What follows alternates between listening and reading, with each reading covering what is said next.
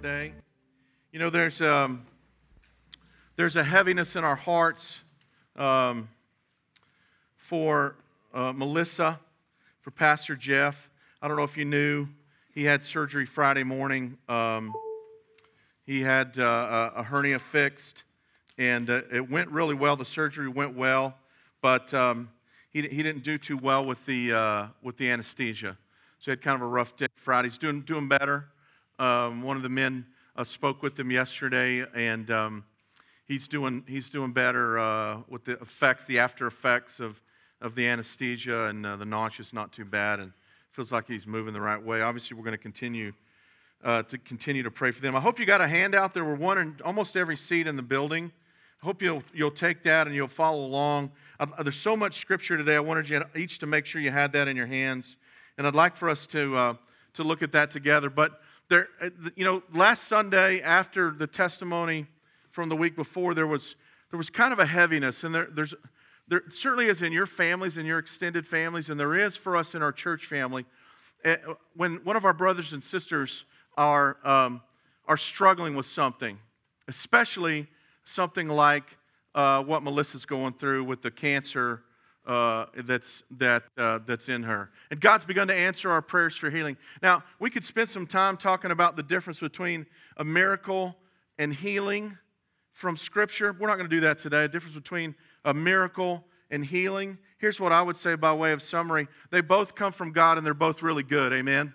Yeah, so so we, we, can, we can have discussion if you want to, and that may be appropriate at some point. What, what in the Word of God is a miracle and what is healing, and what that looks like in our, in our lives uh, the, in this day and age.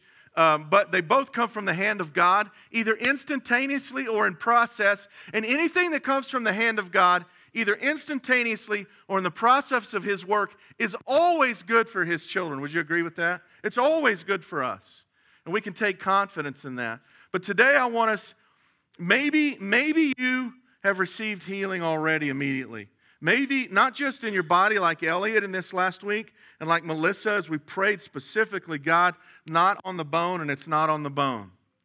Maybe you've, you've prayed for and received healing in your marriage.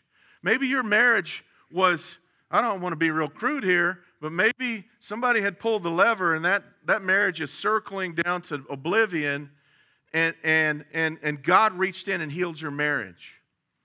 Maybe you'd made some of the dumbest decisions of your life and your young adult life, and, and it looked like the consequences were hopeless, but God stepped into your life and gave you a plan and a purpose and put you on the path of redemption and healing in your adult life, and you know that.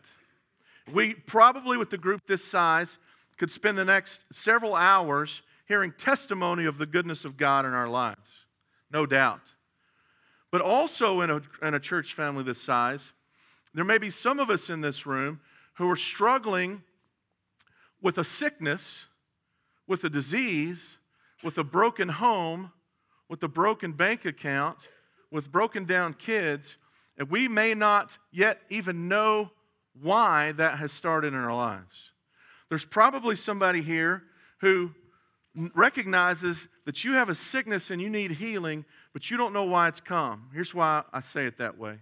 When, when Pastor Jeff and Melissa stood up here, they knew immediately in that uh, diagnosis from the doctor that they were under attack, that the devil had come against her physically and against them. And sometimes when we hear testimony of that, we may not yet have that discernment. Does that make sense? You may hear somebody giving a testimony in a struggle that's identical to yours or similar to yours, and you may not yet know God's purpose in that, or not God's purpose in the testimony from Melissa, but what's going on in that sickness that it's an attack from the devil. You may not know that. Watch this. That's okay. In the family of God, in the house of God, if you don't know where a struggle has come from or why a sickness has entered your body. Watch this. It doesn't change what we do for you as our brother and sister in the Lord. If, when we work through the scripture in just a second, you identify that something has come into your life, we'll see some sources in a minute, something has come into your life for whatever reason and whatever purpose of God, or maybe you get into that and to the end of it, and you never know. Our response for you is the same. If you need healing in your marriage, we're going to pray for healing in your marriage. We're going to stand with you, put our arms literally around you if you'll let us. We're going to get on the, our, the floor on our knees with you or on the floor of your living room on our faces before God. We don't do that so much in here. We could. We could get all the way on our faces, but for some reason we get in the we get in the living rooms, we do that a lot more often. Get, just get down on our faces before the Lord. If you need healing in your marriage, you need healing in your body, you need healing in your healing in your stupid decisions, you need healing in a relationship with a child, you need healing in your checkbook or in your in your career. Every time we understand that you have a need, we are going to gather around you and pray for God to do what only He can do in your body and in your life. Amen? You recognize that? Now, why is it important that we deal with and struggle with the source of sickness in our body or in, in a relationship? Here's why I think it's important it can bring us clarity. Watch this. But even if it doesn't bring us clarity in the fight, against the devil, against our own sin, against the world, or, or just as we'll see in just a second, just for the glory of God. It can bring us clarity. Watch this. But even if, when we struggle with this, we do not get 100% discernment and clarity, it will always, always, always bring us closer to Jesus and to our Savior. Always. So let's take a few minutes, if we could, and look at in the scripture the sources of sickness in the Bible. Maybe, I've said it this way, I think it's on the screen. What, what, what about when you're stuck in God's waiting room? What about you don't know, you don't have a clear indication of what's going on, much less have received the healing yet? What do you do when you're stuck in God's waiting room? It's difficult. It's difficult. Jeanette and I could give testimony about it's easier in our lives when God says, No, I'm not going to answer it your way. It's easier for us than when we're just waiting. Humanly, it's easier when God gives a definitive no than when He seems to be leaving us in the waiting room as we wait for our great physician. Now, a few weeks ago, I don't know if you were here, I preached on the two blind guys. And they were calling out to Jesus. And I don't know if you remember anything from that message. We had no idea what was going to unfold in these last few weeks uh, when we looked at that text together and looked at that message. But I've said something to you that day, and I said it to the kids again this morning. I want to say it before we look at these scripture. Listen, why is it important? Why is it important that we pray 100% for what we want to see God do in a, in a body or in a relationship? Why is that important? Here's why. The kids worked through another session on prayer. We won't go into great detail, but let me say this again to you in case you missed it. What you pray about reveals what you believe about God. What you pray about reveals what you believe about God. If you only pray for your meals and you only pray for, for safe travel, one of the boys We've had some hurt guys this year, and, and we lost Friday night our football team. I said, What'd you pray about this week? He said, I prayed for safety Friday at the football game. I said, You should have prayed for touchdowns. Yeah. And, and so next time I know they'll pray for both, right? And, and more specifically, more specifically, touchdowns on our side with the guys that are wearing our jerseys. Don't just pray for touchdowns, the other team may get them, right? All right. So what I pray about reveals what I believe about God. And secondly, the size of my request reveals the strength of my faith. The size of my request reveals the strength of my faith. Let's look at the Word of God. Sources of sickness in the Bible. Number one is Satan, the devil himself. You know the story from Job. Melissa reminded us of it a few weeks ago. For some reason, he's, he's uh, in the presence of God. God allowed him to visit back in there into his presence. And God says, Have you considered my servant Job? And, and Satan says, Yeah, Job's got it made. Job's got it made. He's healthy, wealthy, and wise.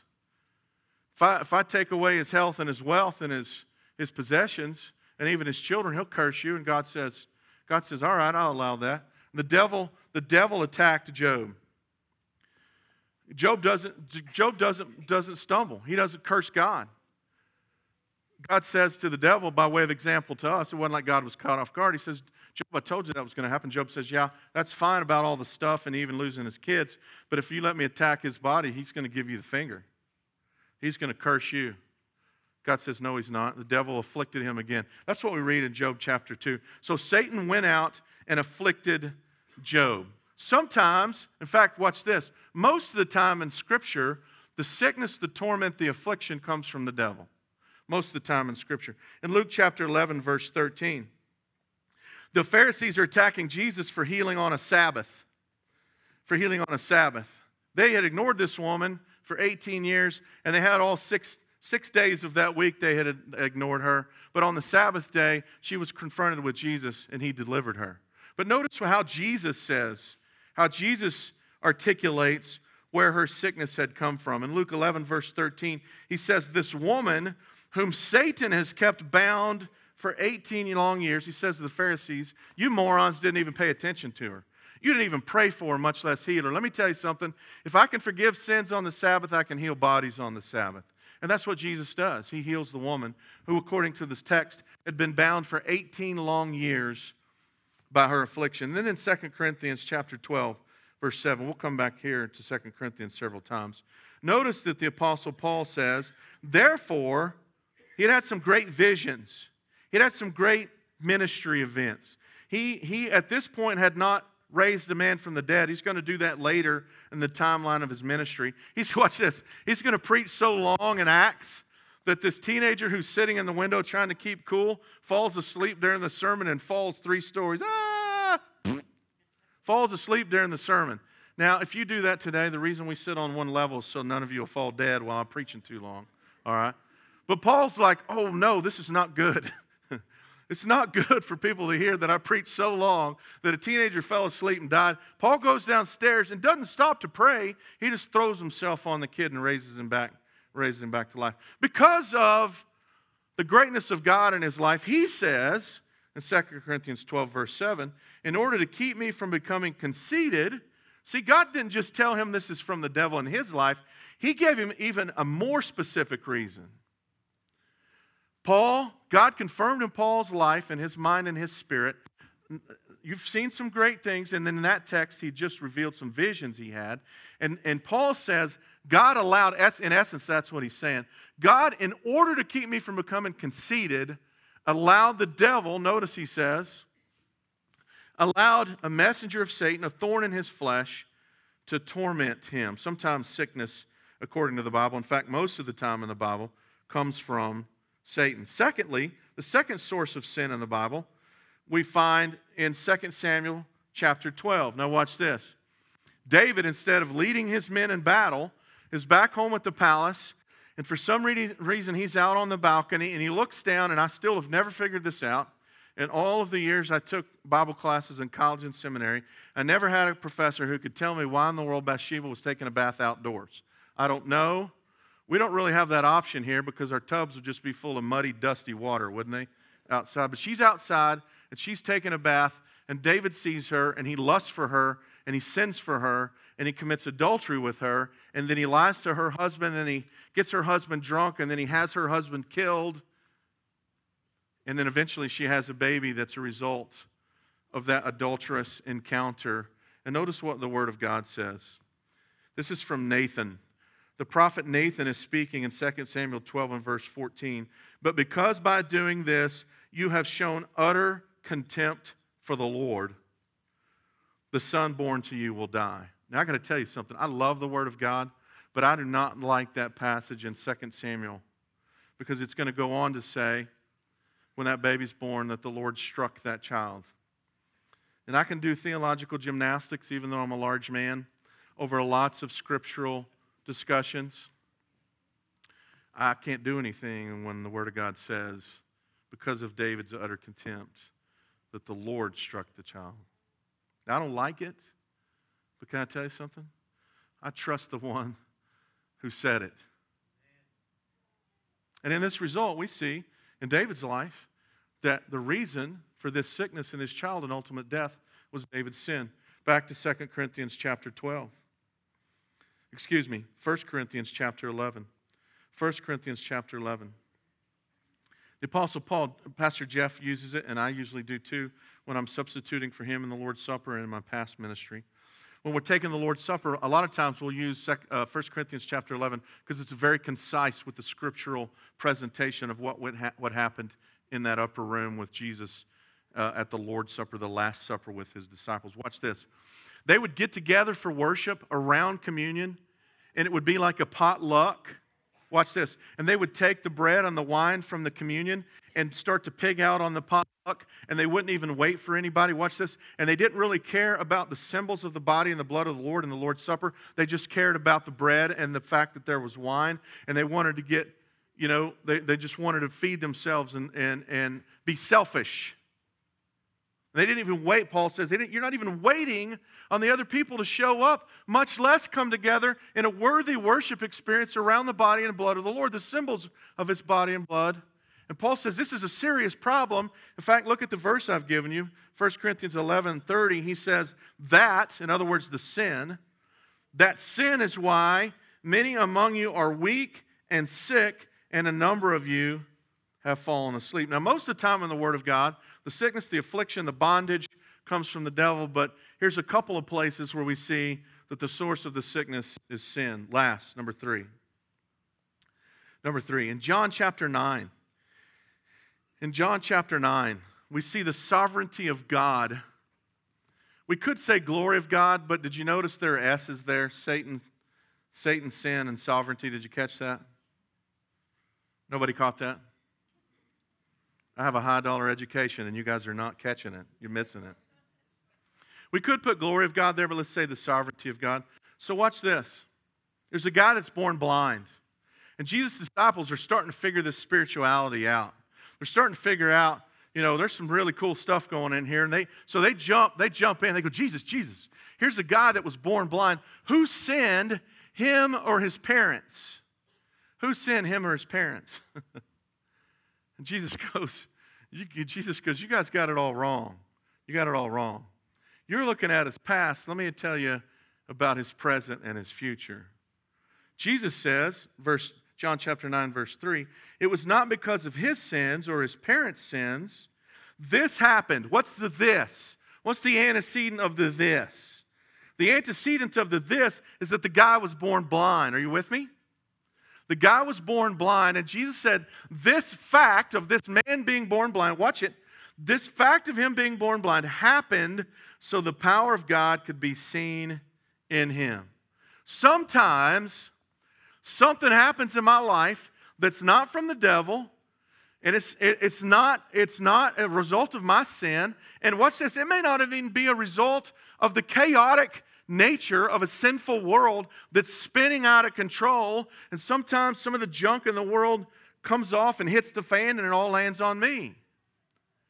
It may not be anything, but according to Jesus here, other than so that the power of God could be seen in you. Let's go back to 2 Corinthians 12. I've given you those verses as well. We started there with Paul, it's in there with him. Three times I pleaded with the Lord to take it away from me, that thorn in his flesh, that tormentor of Satan. But notice what God said to him, verse 9. But God said to me, My grace is sufficient for you, for my power is made perfect in weakness. Therefore, I will boast all the more gladly about my weaknesses, so that Christ's power may rest on me. Paul says he identified a couple of different perspectives in his, in his probably blindness he saw Jesus, the risen Christ, on the road to Damascus. It probably damaged his eyes to the point that the older he got, that damage increased to where uh, he just he couldn't see very well. He started having, we believe, uh, uh, scribes, amanuensis writing down the word of God as God gave it to him as he got older. Watch this. The point is this Paul identified his as both a torment from Satan as well as for the power of God to rest on him in his life. But what if you're in God's waiting room and you don't have any idea what's going on? I'm glad you asked. That's why we have a backside today. Well, we have a backside because God created us that way, but that's another thing. We have a backside on this paper right here because I'm glad you asked. What if I can't discern the source of my sickness? What do I do? We're going to Jan- Daniel chapter 10, verses 5 to 19. Let me tell you what's happening here. This is late in the ministry of Daniel. This is late in his ministry. He's already been through the reign of Babylon and Nebuchadnezzar. Now he's in Persia's reign under Cyrus. And about two years before this, Cyrus has decreed that God's people, listen, that God's people can go back to the Holy Land. In fact, Ezra is already there, and he's reinstated some things in the worship of God on the Temple Mount. And, but the people still haven't been released. The fact of the people not being released historically Uh, uh, it is a historical fact under the, under the reign of Cyrus. He's given the decree. Two years later, they're still not gone. You'd think if the king of Persia had given the decree, they would be gone. But watch this. Behind the scenes in the spiritual realm, there's a spiritual battle, and Gabriel is there leading the angels of God in battle against the prince of Persia. That's a demon leader in, over Persia. and the spiritual battle is the reason that physically they haven't made the trek back to the Holy Land. And Gabriel's there battling uh, the prince of Persia is what the word of God says. And, da- and Daniel begins to pray. He's, he begins to pray for three weeks that God would turn loose his people and they would head back. But more specifically than that, about a vision he had. And if you want to spend some time there, it's a vision that God specifically tells him in very serious detail, prophetically speaking, that the, the Greeks are coming, the Romans are coming, and on down the line for a ways. It's a really big deal. Daniel needs an interpretation of the vision. He's praying for God's people to go, and Gabriel comes and says, Daniel, I'm sorry that I wasn't here for three weeks. Daniel was down at the, uh, the river Tigris, and, and he has an encounter, and Gabriel shows up, and Gabriel says, Daniel, I'm sorry that I wasn't here for three weeks. I've been battling the prince of Persia. And Father God sent Michael, and we know from the unfolding of God's history, Michael basically slaps the prince of Persia around, and the spiritual battle is won, and God's people finally go. Ezra's ministry joins with Nehemiah's ministry, and the people return. Watch this exactly 70 years after God there said they were going to be in exile for 70 years. Now, watch this. In the, in the midst of this narrative, as Gabriel, probably Gabriel, is speaking to Daniel, we see some lessons that we can apply when we find ourselves stuck in God's waiting room. You ready? Let's look at number one. Number one is from verses 10 and 11. Just then a hand touched me. This is Gabriel, uh, Daniel speaking. A hand touched me and lifted me, still trembling to my hands and knees. And the man said to me, Daniel, you are very precious to God. This is the New Living Translation. Daniel, you are very precious to God. So listen carefully to what I have to say to you. Watch this. God cares more about you than you know. He cares more about you than you care about you. If you find yourself in God's waiting room, don't lose heart. God cares more about you than you know. He has not forgotten about you. He's not gotten so busy in the affairs of the universe that he doesn't even need to pay attention to, your, to your, the circumstances of your small life. We see Gabriel saying to Daniel, You are very precious to God. Say, Pastor, I know that. Why is that a big deal to me? Listen, if you find something in your marriage, in your relationship with your child, in your child's life, if you find a, a cancer, who cares where it comes from? The devil or your own sin or, or the glory for the glory of God or because the world stinks? If you find yourself in that position, be reminded immediately that you are precious to God. He's not forgotten you. You're precious to Him. Listen, this is Daniel. And for three weeks, he was ignored, he thought, in his prayers. And the first thing that Gabriel reminds him is that he's precious to God. God cares more about you than you do, and more about you than you know. Look at verse 12. The second truth, if you find yourself in God's waiting room, the second truth is this God is doing more than you understand. Look at verse 12. Don't be afraid, Daniel. Since the first day you began to pray for understanding and to humble yourself before your God, your request has been heard in heaven. I have come in answer to your prayer.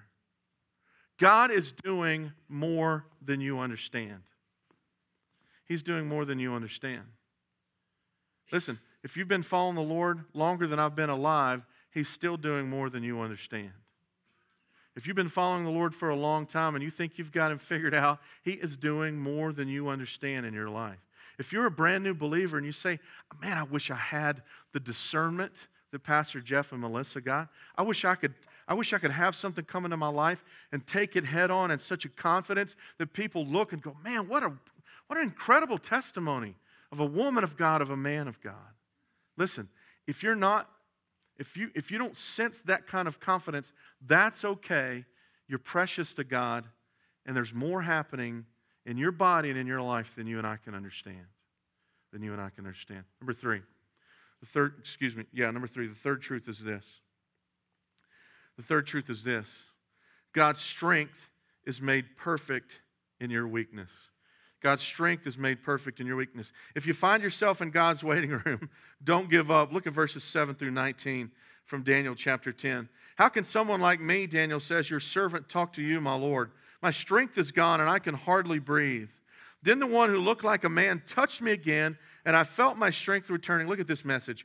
Don't be afraid, he said, for you are very precious to God. Peace, be encouraged, be strong. And then back to 2 Corinthians 12. Notice again, by way of application. Three times Paul said, I pleaded with the Lord to take it away from me. But he said to me, My grace is sufficient for you, for my power is made perfect in weakness. Therefore, I will boast all the more gladly about my weaknesses, so that Christ's power may rest on me. God's strength is made perfect in your weaknesses. Now, listen. Listen. This is good news this morning. And can I tell you something?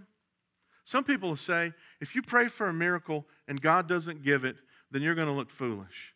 If you pray for healing and it doesn't unfold in that person's body until they get to heaven, you're going to look like you didn't have enough faith. Can I tell you something? I don't know any other way to live, do you?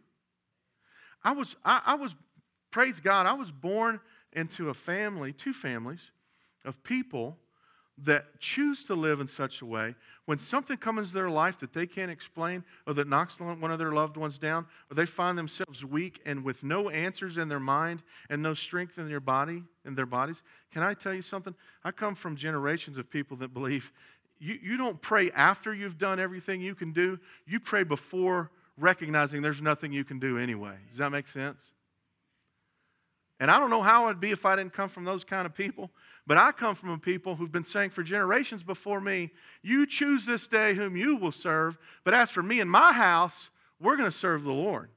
And when somebody comes to me and my family, somebody comes to me and my church family, and they're hurting and they don't know why, I'm always going to pray for God to heal them. Amen. I'm always going to pray for God to make them strong.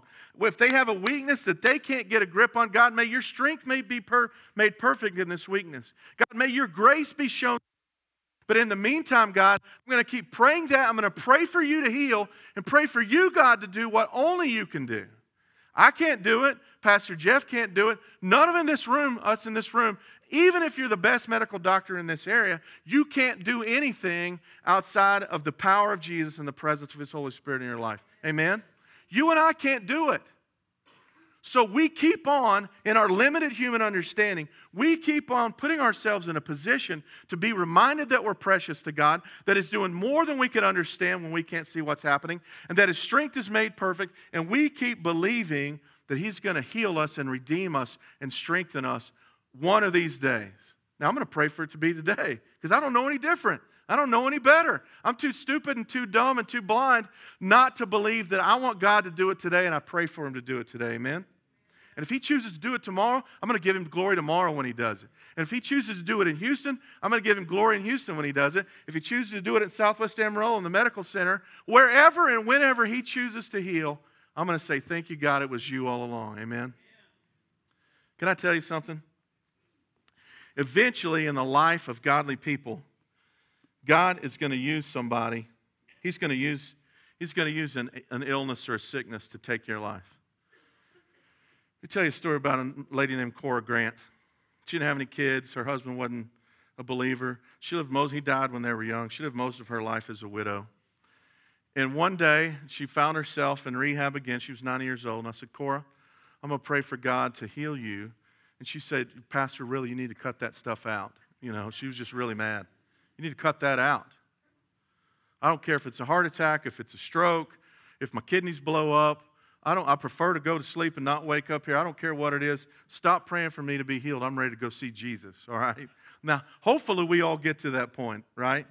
Where we can be 90 years old and stand in faith and say, I've finished the race. In fact, I fought a good fight. And to live as Christ, but to, I'm going to tell you something, to die is gain. Hopefully, we'll all get to that point and can stand in the testimony of my friend Cora Grant. But until we do, until we get to that point where God touches us and heals us, let's keep on believing. Until we get to that point that we're 90 years old and we can say we've finished the race and we fought a good fight, let's keep believing for God's strength to be made perfect in our weakness. Until we get to that point where we recognize that our faith may be weak, but our God is strong, let's keep on believing. God answers out of his love according to his will. I don't have to know all the details to believe. Amen. Let's pray together. Father, we love you. We thank you. We praise you. We're, we're, we're sheep and we're dumb and we wander off and we come up with we come up with all kinds of intellectual frameworks to try to figure out the stuff in life that just absolutely stinks. And God, we know that most of it comes from the devil, some of it comes from our sin. And God, we, we don't fully understand the last one, but God, we believe that even some things come into our lives that are there for no reason but to bring you glory when you act in our lives. God, we don't have to understand it. We don't have to be able to articulate it to everybody who asks. We don't have to know everything to obey and believe. So, God, today, again, for our pastor and his wife, we pray for your 100% healing. And God, when you bring it, we give you the glory. Until you bring it, we give you the glory. And Father, for the men and women in this room who may not see a purpose in their pain, they may not see a reason or, understand a perspective as to why you would allow this, even from a biblical text like we've looked at today. God, if there's some here who are just simply stuck in your waiting room and they feel alone, remind them today, God, that they're precious to you and they're precious to us. God, until you answer or until you call us home, we intend, we covenant together to pray for our Redeemer to live in this place. We ask for you, God, to reconcile marriage relationships. We ask for you, God, to strengthen parent child relationships. We ask for you, God, to strengthen this church. For these men and women are standing in the gap as our pastor is out for a season. God, and for these bodies who need a healing touch from you. We don't know any other way to live than to believe that our Savior is a Redeemer and a healer this morning. And so we trust in you, God. When we when we don't know your plan, God, when we can't see your hand, Father, we trust your heart. And we do it in Jesus' name. Amen. You see these